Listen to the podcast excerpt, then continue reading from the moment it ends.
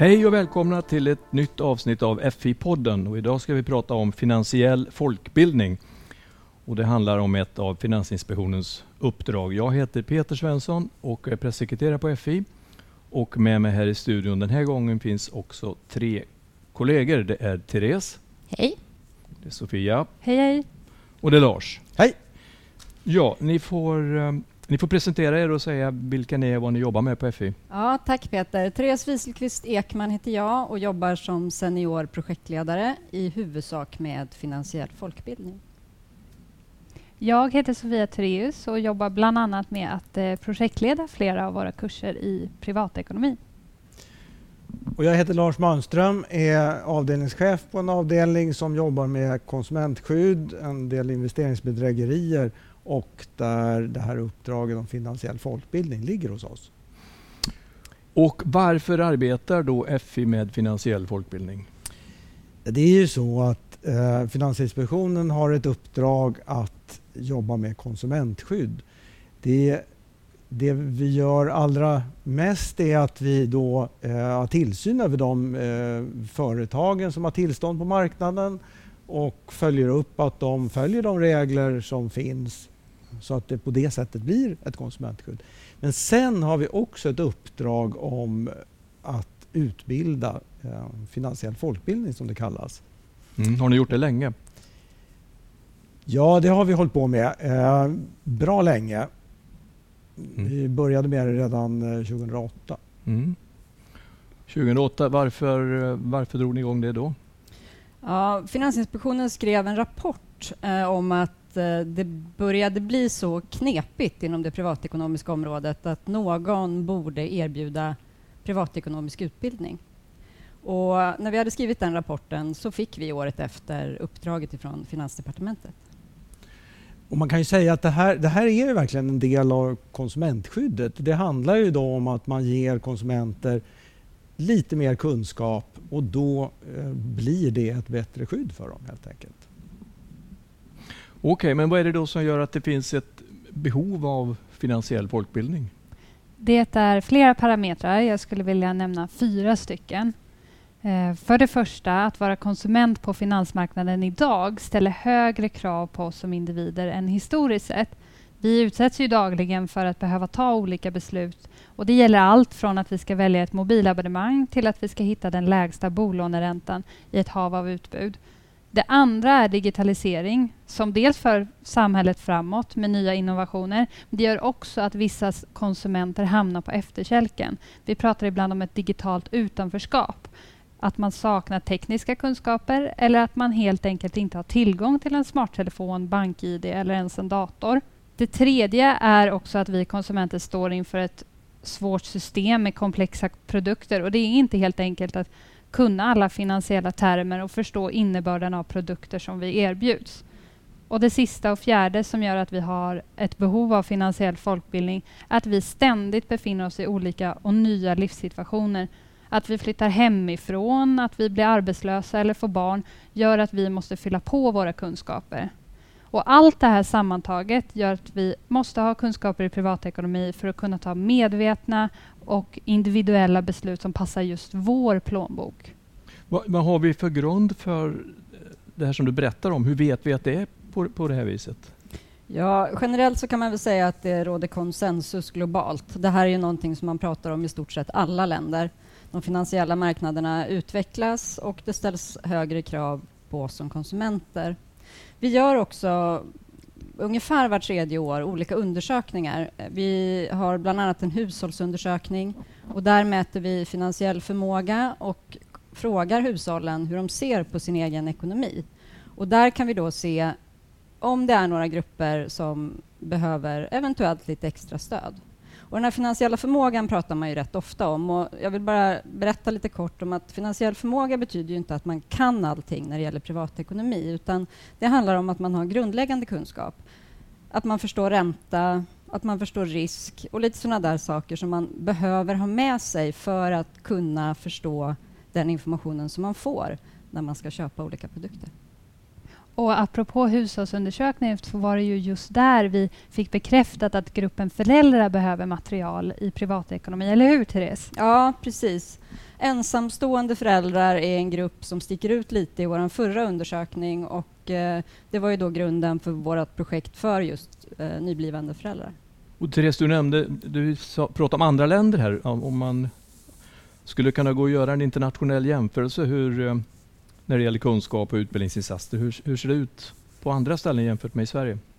Ja, eh, så vitt jag känner till så har det bara gjorts en global undersökning och den gjordes 2015 så den börjar bli lite gammal. Men, men eh, Sverige, Norge och Danmark är bäst i världen.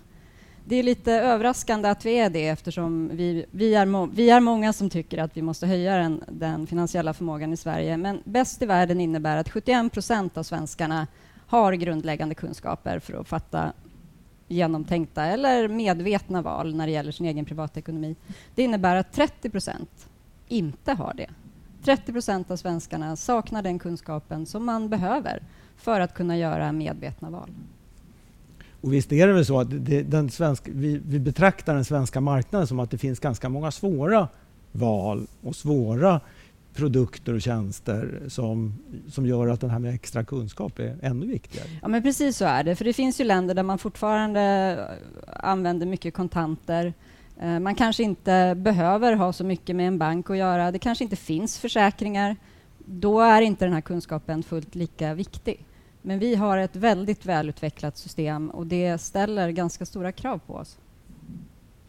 Mm. Och, och, nu är vi mitt i en eh, pandemi som har förändrat mycket i våra liv. Vi står i en studio här med eh, långa avstånd mellan oss. Men har, har eh, det här också på något vis förändrat behovet av finansiell folkbildning?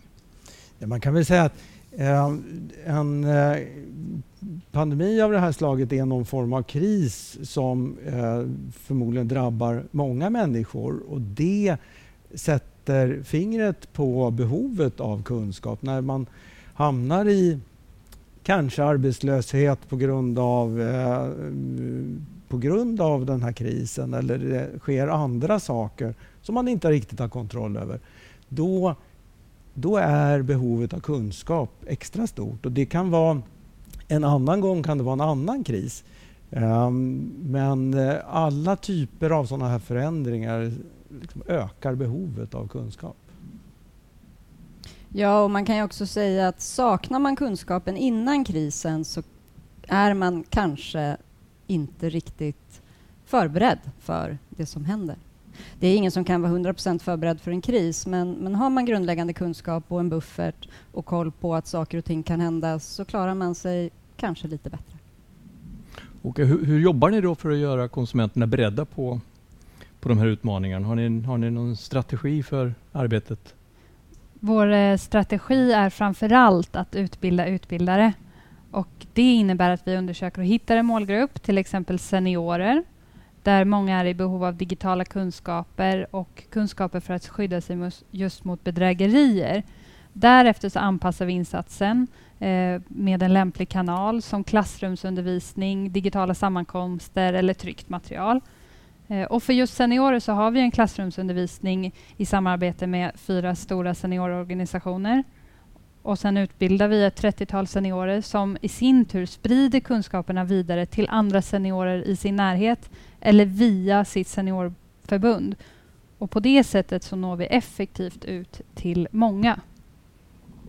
Och det här med samarbete, det är ju jättebra. Alltså det är inte bara för att eh, eh, nå ut utan det är också att vi ska få använda ett språk och de här, sam, våra samarbetspartner kan då stå för kontakten.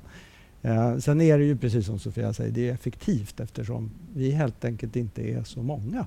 Utan med, tillsammans så blir vi fler och starkare. Och när vi utvecklar nya läromedel, för ibland så gör vi läromedel till befintliga lärare och då samarbetar vi alltid med lärare och elever för att hamna rätt. För det finns inte one size fits all, utan det gäller just att anpassa materialet, innehållet och språket till målgruppen. Ja, spännande. Kan ni, eh, vad har ni gjort mer? Kan ni berätta mer om alltså konkret om vilka beskriva utbildningar som ni har genomfört lite mer? Ja, det är ju ett löpande arbete. Flera av våra projekt har vi hållit på med ända från start. Och då handlar det ju väldigt mycket om att utvärdera, kolla om det fortfarande fungerar, se om det är någonting som behöver vidareutvecklas. Eh, vi kan ta SFI-ekonomi till exempel. Det är ett av våra första projekt. Det är ett utbildningsmaterial för SFI-undervisningen, svenska för invandrare, där vi precis nu har lanserat en ny tillgänglighetsanpassad webbplats och nya filmer. Så det är ett projekt som har funnits under många, många år och eh, uppdateras löpande. Så det här är ett långsiktigt arbete.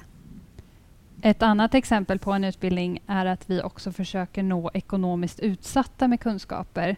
Eh, det gör vi genom att utbilda yrkesgrupper som i sitt dagliga arbete möter just personer i ekonomisk kris.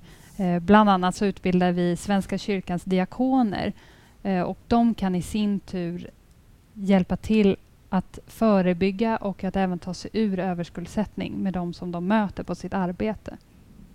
Du, ni pratar om ni samarbetar med eh, olika organisationer som kyrkan och pensionärsorganisationer. Är det, är det samarbete med andra grupper också? Är det mycket bredare än så eller hur ser det ut? Ja, alltså vi samarbetar i stort sett med alla som vill öka kunskapen i privatekonomi. Eh, vi samarbetar med många olika myndigheter, Konsumentverket, Kronofogden, Försäkringskassan för att nämna några. Vi samarbetar med Konsumenternas bank och finansbyrå och Konsumenternas försäkringsbyrå. Och inom nätverket Gillar en ekonomi så samarbetar vi med branschen, med banker och försäkringsbolag. Det enda vi är noga med är att man är med på att det handlar om fakta och information. Att man aldrig får sälja någonting när man är med i projekt som vi är inblandade i. Okej, så ni samarbetar med finansbranschen i det här arbetet. Var, varför, var, varför då? Dels eh, är det en fråga om resurser. Med andras hjälp kan vi uppnå mer. Och dels är det också så att vi har många experter i finansbranschen som är bra på att sprida kunskap. Och de kunskaperna vill vi ju ta tillvara på. Eh, vi samarbetar ju precis som Therese säger, inte bara med branschen utan också med andra myndigheter och företag. Eh, och anledningen är ju att vi tillsammans kan göra mycket mer. Men skulle det kunna uppstå någon intressekonflikt i det här samarbetet? Ja, vi ser att det, här, att det är jätteviktigt att vi finns med hela tiden. Vi finns med i eh, de klassrum som, där, där det här sker. Vi granskar allt material och vi är någon slags garant för att det just eh, ska vara så här, bara fakta, ingen försäljning. Eh, och så att jag känner att det, det är någonting som vi, vi jobbar jättemycket med. Jag tycker det är jätteviktigt. Och, eh, så det tycker jag att de företagen som är med eh, verkligen sköter på ett bra Vil sätt. Vilket intresse har företagen i att vara med i det här samarbetet? De, de eh, finansiella företagen eh, vill naturligtvis ha kunder som har kunskap. Eh, det är ofta så att Eh, det blir bättre kunder, det blir bättre om kunden förstår vad de köper så att det inte blir no några misslyckanden där. Sen är det många företag som aktivt känner att det här, här ska vi bidra och uh, utveckla kunskapen. Så det, det, det, är så att de här företagen också har ett ansvar att leva upp till? Ja, företagen har ett ansvar eh, när de säljer produkter, att de följer regler. De har ju inte ett ansvar Eh, att utbilda. Eh, men de har helt uppenbart en omsorgsplikt eh, i sin verksamhet när man säljer produkter och tjänster till konsumenter. Vad innebär det konkret? Vad vill FI att de här företagen ska göra då när de säljer produkter? Ja, det är väldigt tydligt i flertalet regelverk att man måste ta hänsyn till som företag att konsumenten förstår att det är en produkt som passar och att eh, man inte säljer bara för att det går att sälja. Okej, finns det någon eh, grupp i samhället som är extra viktig att nå med finansiell folkbildning? Nej, ingen grupp är viktigare än någon annan. Eh, det handlar mer om att samhället som helhet behöver nås av finansiell kunskap. Eh, alla vi behöver ha bra kunskaper i privatekonomi för att klara vardagen. Eh, det handlar mer om ett livslångt lärande än enskilda grupper. Eh, precis som vi nämnde innan, när livet förändras, vi byter bostad, blir sambo eller skiljer oss, behöver vi fylla på vår kunskapsbank för att tackla de här nya utmaningarna vi ställs inför. Och när utvecklingen går framåt, som Swish och e-legitimation dyker upp, behöver vi också uppdatera våra kunskaper.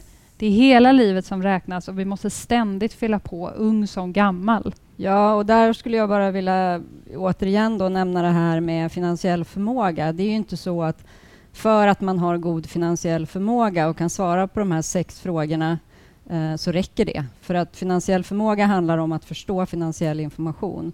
Det betyder inte alls att man vet hur socialförsäkringen fungerar eller direkt vilka försäkringar man behöver ha i olika situationer utan det behövs fyllas på med kunskap genom hela livet.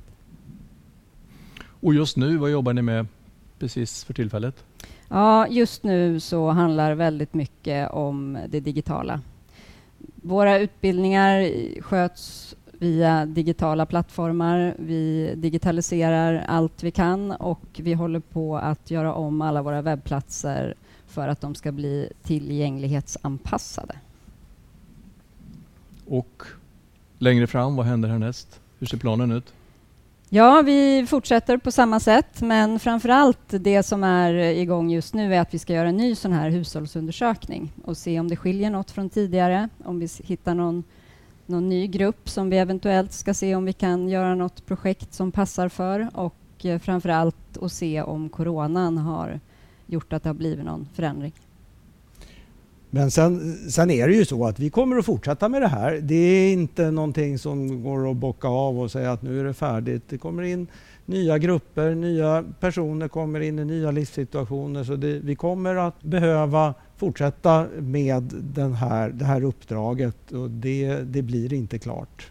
Och där är vår tid ute för den här gången. Du som vill veta mer om FIs arbete med finansiell folkbildning kan gå in på FIs webbplats fi.se utbildning.